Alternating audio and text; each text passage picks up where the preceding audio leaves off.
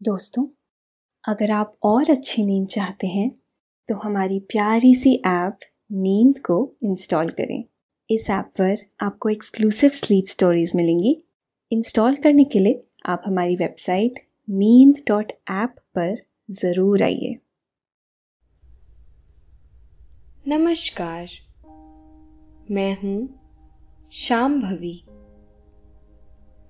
और आज मैं आप सबको सुनाऊँगी हृदय विहारी द्वारा संकलित महाभारत से प्रेरित एक कहानी। कहानी सच्चे प्रेम की। जब बात होती है रास विहारी श्री कृष्ण की, तब बात होती है गोपियों से उनके प्रेम की। पृथ्वी की करुण पुकार पे भगवान विष्णु ने जब कृष्ण अवतार लेने का निश्चय किया और सभी देवताओं ने प्रार्थना की कि वे भी उनके बाल रूप का आनंद लेना चाहते थे। भगवान विष्णु ने तब उन सबको गायों, गोपियों, ग्वालों के रूप में गोकुल में जन्म लेने की सलाह दी।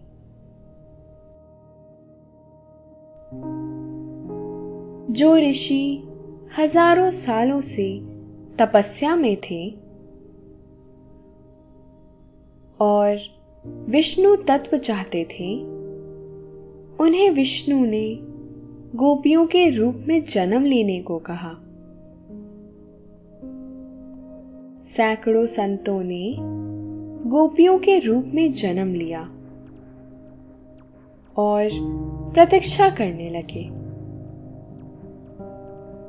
प्रतीक्षा अपनी तपस्या के फल को पाने के लिए। अष्टमी तिथि को जब भगवान विष्णु का जन्म हुआ और जब नंद बाबा के घर, उन्होंने पहली बार दर्शन दिया। तो मानो मोक्ष भी उन्हें फीका लगने लगा। जैसे जैसे कान्हा बड़े हो रहे थे, उन्हें अपने कर्मों और तपस्या से बड़े फल दे रहे थे।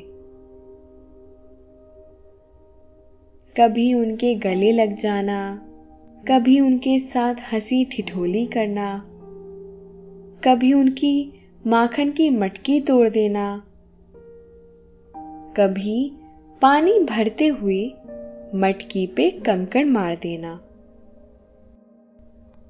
पर कान्हा के प्रति उनका समर्पण जब अपनी पूर्णता को पहुँच गया, तब कान्हा ने बांसुरी बजाई। वो बांसुरी की धुन उन्हें मदहोश कर देने वाली थी। वो धुन जिसने उन्हें इस लोक से निकाल के एक विचित्र ही दुनिया में ला खड़ा किया था। वो धुन जिससे उसका शरीर पिघल चुका था और आत्मा में शून्यता आ गई थी। उस धुन के पीछे वे खींची चली जा रही थी। शरद पूर्णिमा की वो चांदनी रात आज स्वर्ग से कम न थी।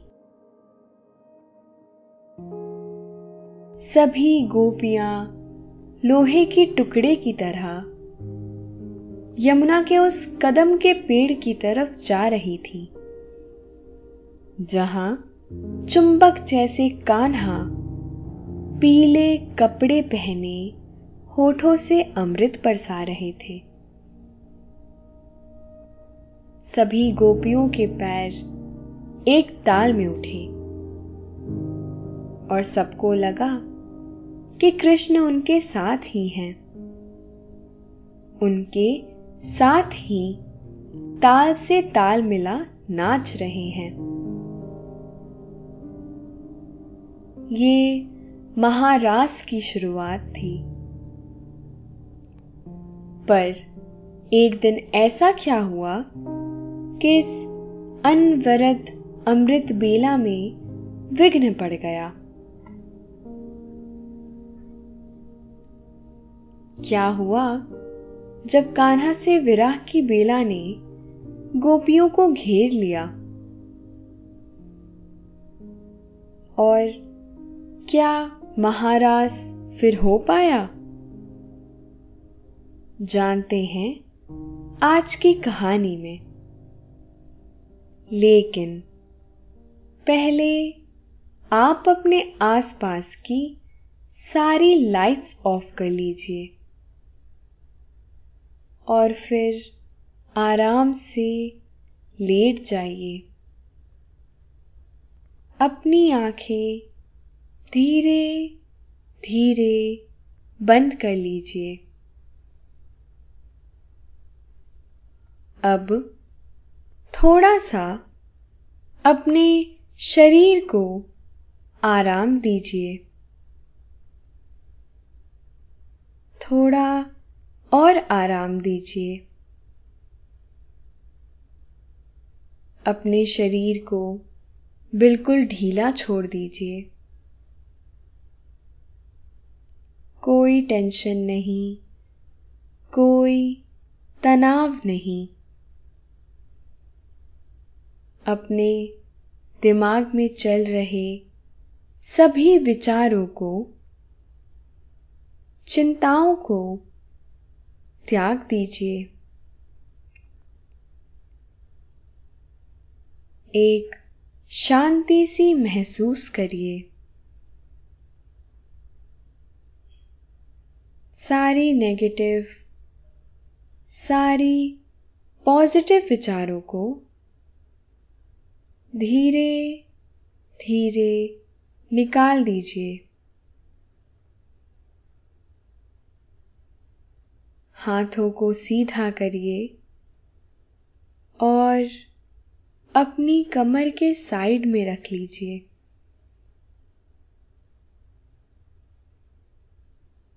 अब अपनी सांस पर ध्यान लगाइए। इसको धीमे या तेज नहीं करना है। बस ध्यान देना है कि कैसे वो आपके नाक, गले में होते हुए फेफड़ों में आ रही है। और आपके फेफड़े फूल रहे हैं। फिर कैसे वो आपके फेफड़ों से वापस गले और नाक के माध्यम से वापस निकल रही है। और आपके फेफड़े थोड़े सिकुड़ रहे हैं। मन शांत, एकदम शांत होता जा रहा है। आप अच्छा महसूस कर रहे हैं। खुद को काफ़ी हल्का महसूस कर रहे हैं।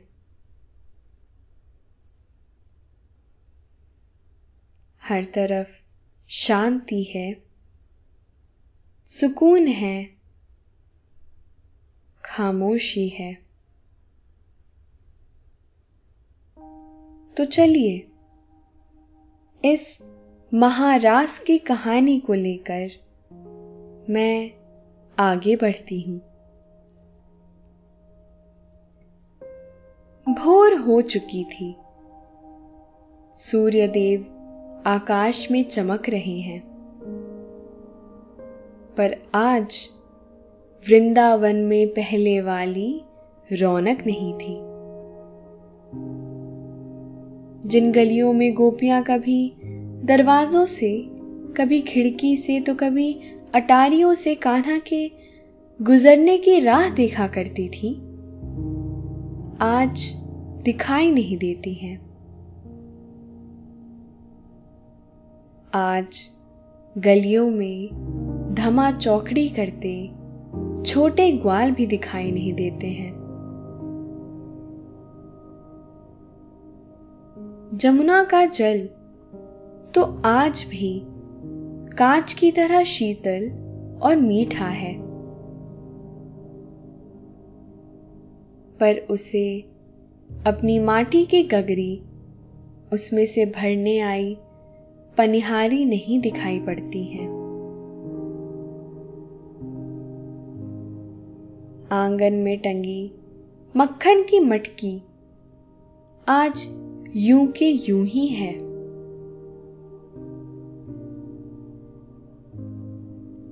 ललिता आँगन में बैठी है। रोज की तरह आज उसका श्रृंगार दिखाई नहीं पड़ता। रोज की तरह उसकी आँखों में वो काजल नहीं लगा है। ना ही वो रंग बिरंगे फूलों का श्रृंगार है, जो वो हर सुबह कान्हा की नज़र भर के किया करती थी। उसकी आँखों में अब आँसू भी नहीं है। पर कोई भी पढ़ सकता है। बीते कल की यादें उसकी आँखों में। जब वो उन सैकड़ों गोपियों के साथ कन्हैया के रथ के पीछे भाग रही थी। हमें पता है, अब तुम नहीं आओगे, पर तुम्हारे बिना हम कैसे जी पाएँगे?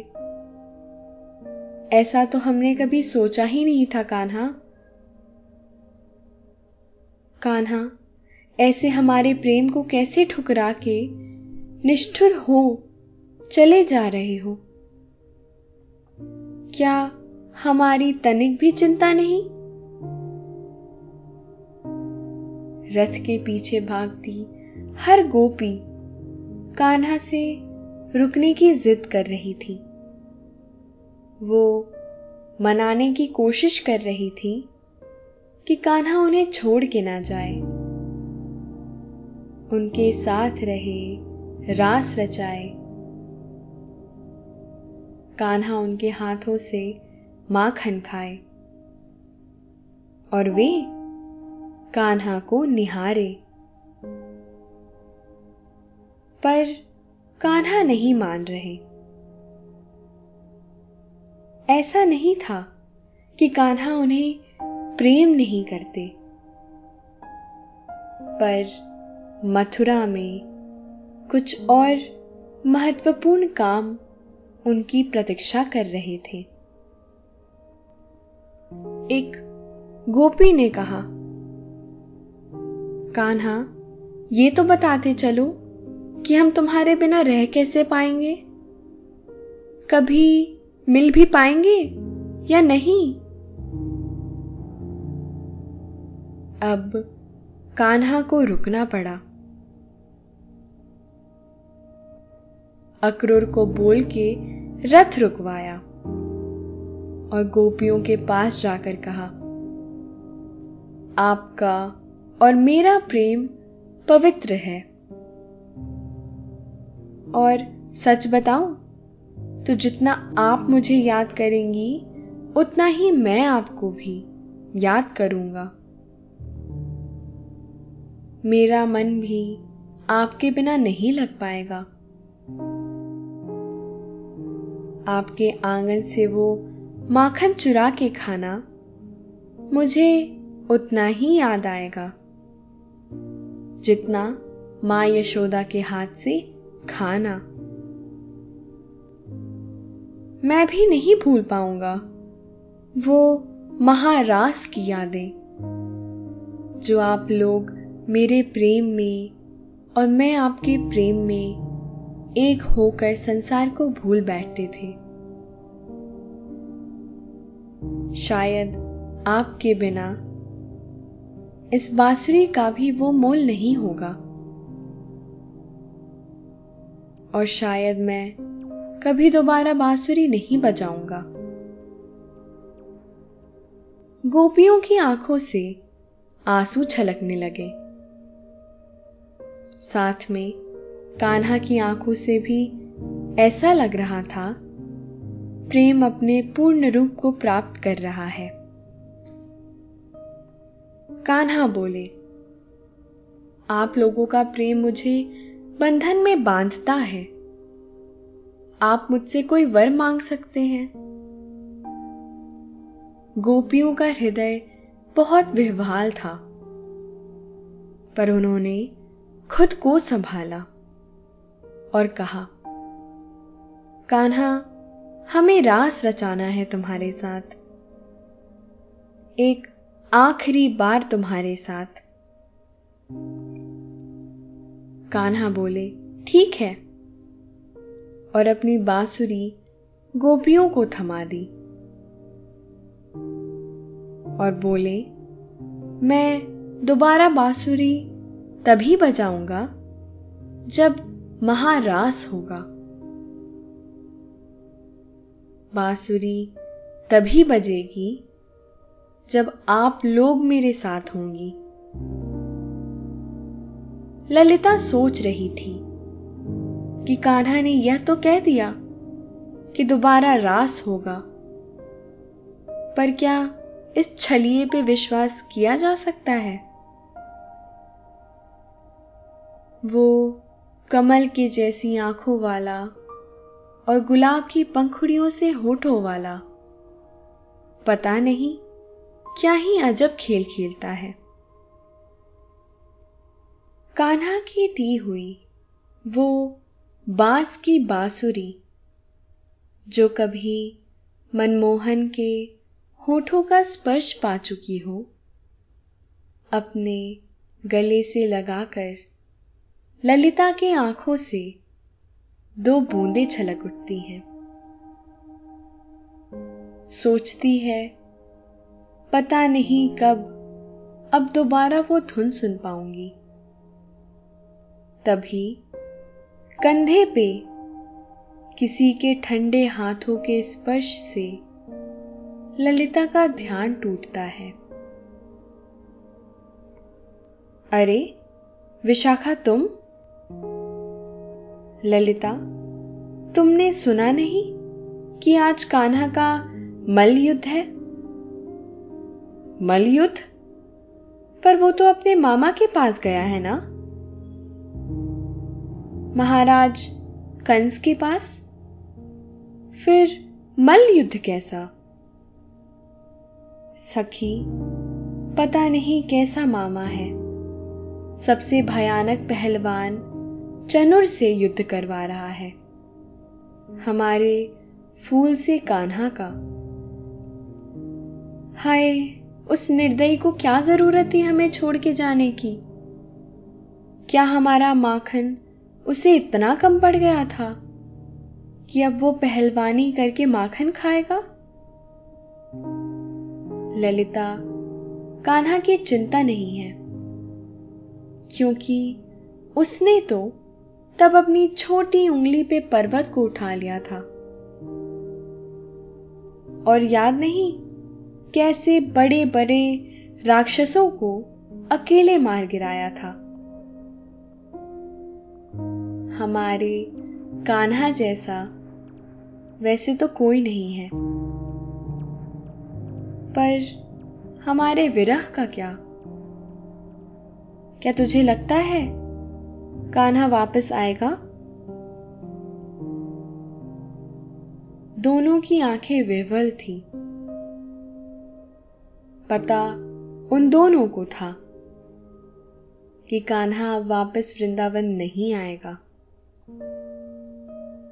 पर अपने मन को समझाने के लिए ये आस लगाए बैठी थी। संध्या हो चली थी। गाय भी अपने अपने घर आ गई थी। सूरज अभी बची कुची रोशनी बिखेर कर अष्टाचाल को जा रहा था।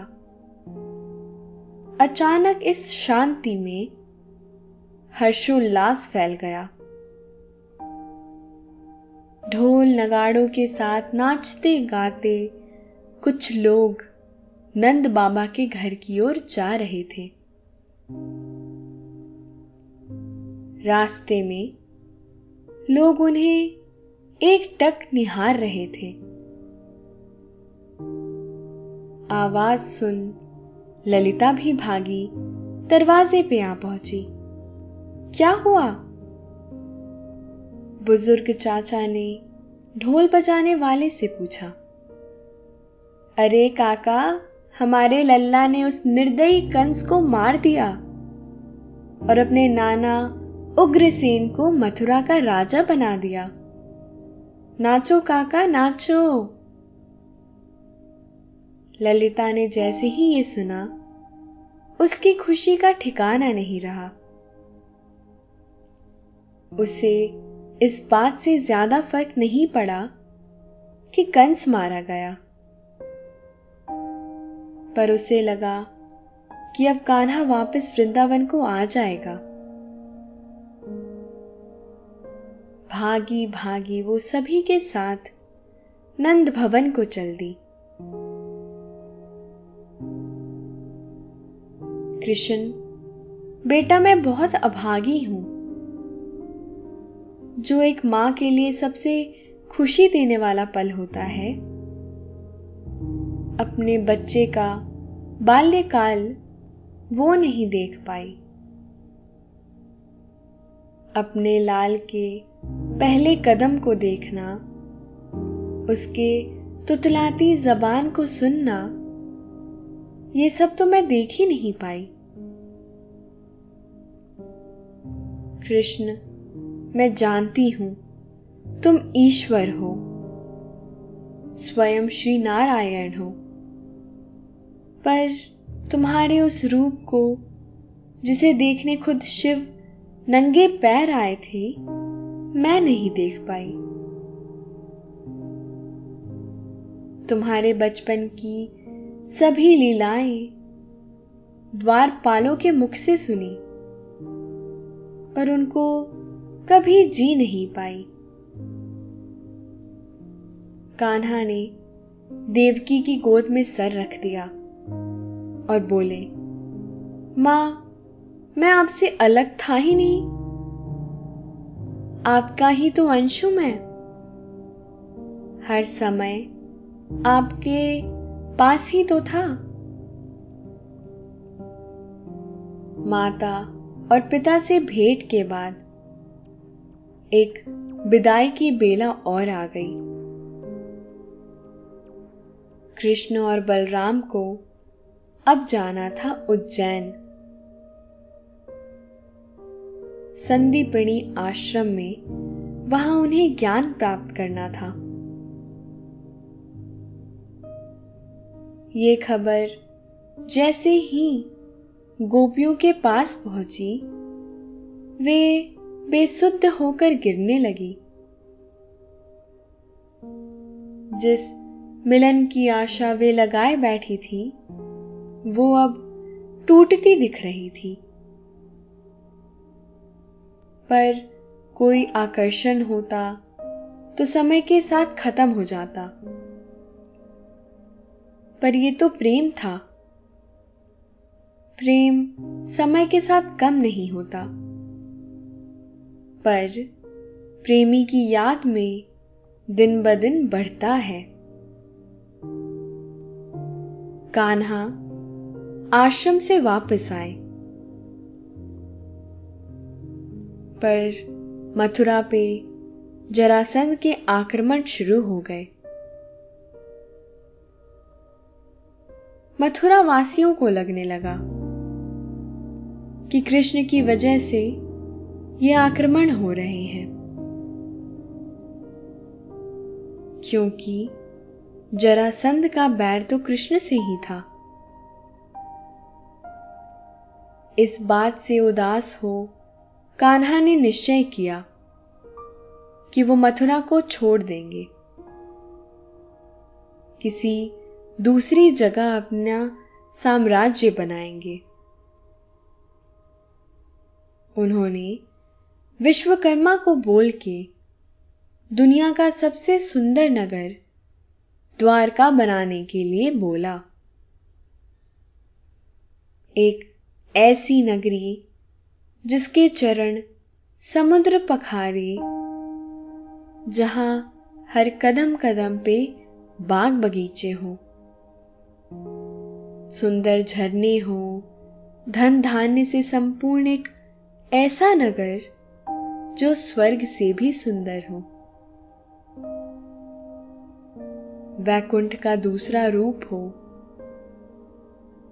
विश्वकर्मा ने अपनी संपूर्ण कला से ऐसे नगर का निर्माण करा, जो जग को मोहित कर देने वाला था।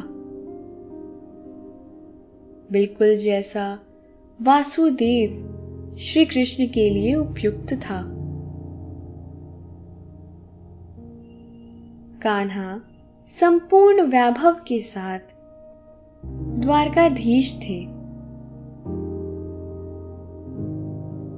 सोलह हज़ार आठ रानियाँ उनके लिए प्राण न्योछावर करने को तैयार थी। फिर भी कुछ ऐसा था जो अब भी कान्हा को परेशान किए हुए था। वो आज भी अपने बाल्यकाल की उन यादों को नहीं भूल पाए, जब गोपियाँ उन्हें ईश्वर नहीं मानती थी। पर निस्वार्थ प्रेम में लगी रहती थी। कान्हा को याद था। वो एक वचन जो वे पूरा नहीं कर पा रहे थे। द्वारकाधीश बनने के सफ़र में कान्हा कहीं पीछे छूट गए थे। कान्हा का वो वादा जो वो खुद पूरा करना चाहते थे कान्हा चाहते थे दोबारा उन सब गोपियों के संग रास रचाना। उधर दूसरी तरफ़ गोपियों का धैर्य भी जवाब दे चुका था। उनका प्रेम रूपी भक्ति अब अपना फल चाहती थी। ललिता ने कहा अब मुझसे सबर नहीं होगा। अगर कान्हा को उनका वचन याद नहीं तो हम उन्हें याद दिलाएँगे। निश्चय ही वो द्वारकाधीश हैं। निश्चय ही वो ईश्वर हैं। पर हमें अपना वो कृष्ण एक रात के लिए वापस चाहिए, जो बीच रास्ते हमें छोड़ के चला गया था। तब उन सैकड़ों गोपियों ने वो श्रृंगार जो बीस बरसों तक नहीं किया था, जो अद्भुत वस्त्र, जो उनके कान्हा को प्रिय था, वो घुंघरू और नुपुर जो कभी वृंदावन में गूंजा करती थी, पहनी। आँखों में काजल भरा रंग बिरंगे फूलों से श्रृंगार किया। हृदय में अपने कान्हा को बिठाया और कूच किया द्वारका की ओर। द्वारका अब दूर नहीं थी।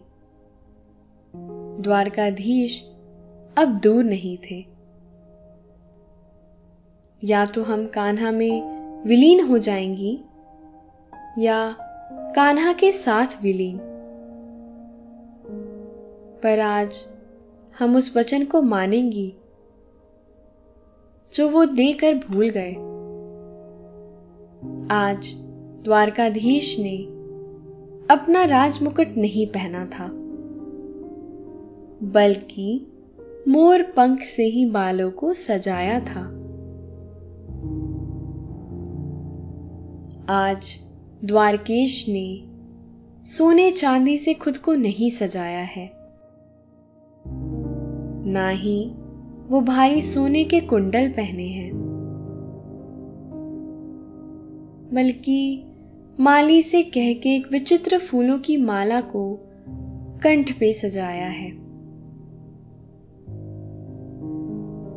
आज उन्होंने एक राजा की तरह वस्त्र नहीं पहने हैं। भारी दुशालों को त्याग कर। ग्वालों के वस्त्र को अपनाया है। पैरों में पायल सजाई है।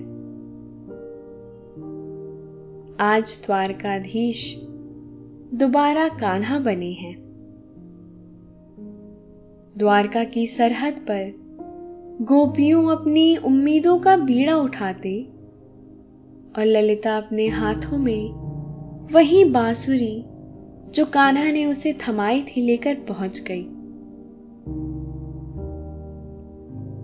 कान्हा ने भी आज रथ को त्यागा है और पैदल ही चल दिए हैं। गोपियों के उस दल को दूर कहीं से एक जानी पहचानी छवि अपनी ओर आते दिखाई देती है। दिखाई देता है, वो मोरपंख जो बड़े मन से वो अपने कान्हा के सर पे सजाया करती थी। दिखाई देता है, वो पितांबर, जिसकी छवि पाने को वे बेताब रहती थी। दिखता है वो श्याम रंग, जो उन्हें दुनिया में सबसे प्यारा था। किसी भी और रंग से प्यारा।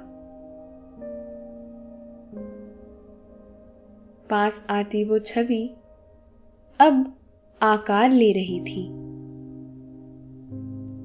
वो प्यारी मुस्कान जिस पे वे अपना सब कुछ त्याग कर चुकी थी। वो कमल नयन जिनको देखने के लिए वो जग से अलग हो चुकी थी। अब प्रेमी और प्रेमिका, भक्त और भगवान आमने सामने थे। पर अब शब्द नहीं थे। नहीं थे वाक्य और ना ही उनकी ज़रूरत। आँखें ही पर्याप्त थी। सब शिकायतों को बयां करने के लिए,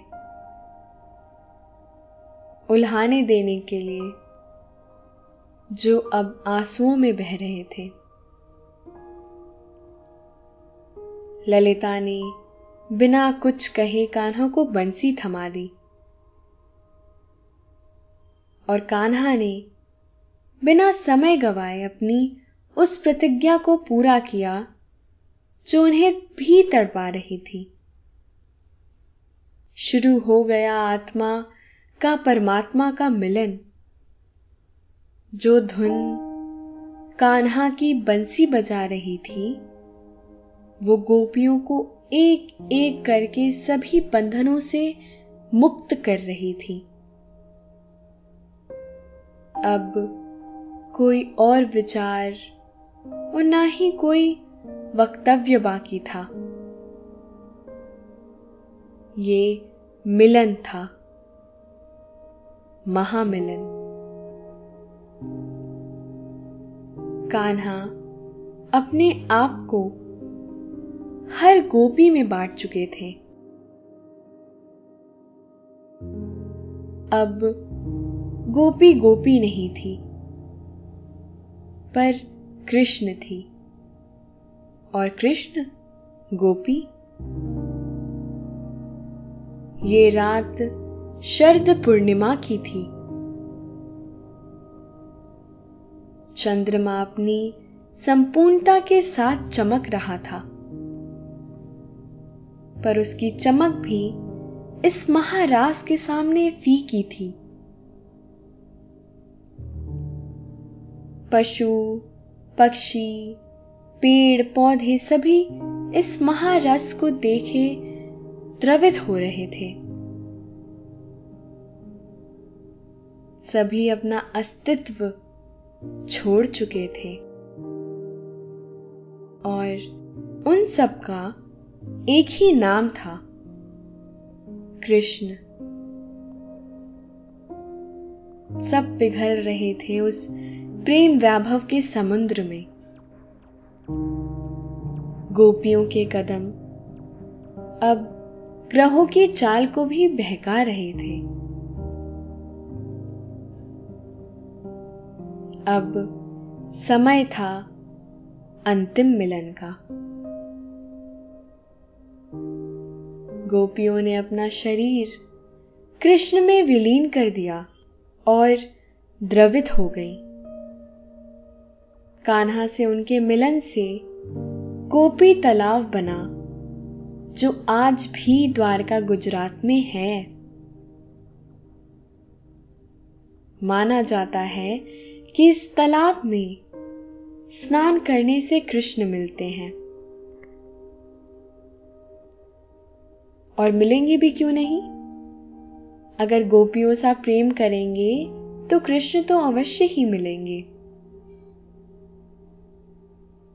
गोपी तालाब के पास जो मिट्टी है, माना जाता है, वो उन गोपियों के समर्पण का रूप है। और आज भी कृष्ण प्रेमी उस गोपी चंदन को अपने मस्तक से लगाते हैं। और कृष्ण तत्व को प्राप्त करते हैं। गोपियों और कृष्ण की यह अद्भुत कहानी आपने सुनी। अब समय हो गया है आपके सोने का। निद्रा देवी आपकी तरफ़ आ रही हैं। आपकी पलकें धीरे धीरे भारी हो रही हैं। निद्रा देवी आपको अपने मोह फांस में बाँध रही हैं। उन्हें स्वीकारें। सांसों पे ध्यान दे और शरीर को ढीला छोड़ दे।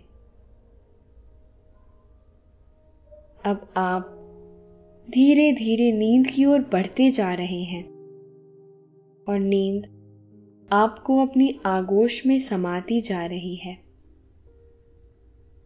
समाती जा रही है। शुभ रात्रि।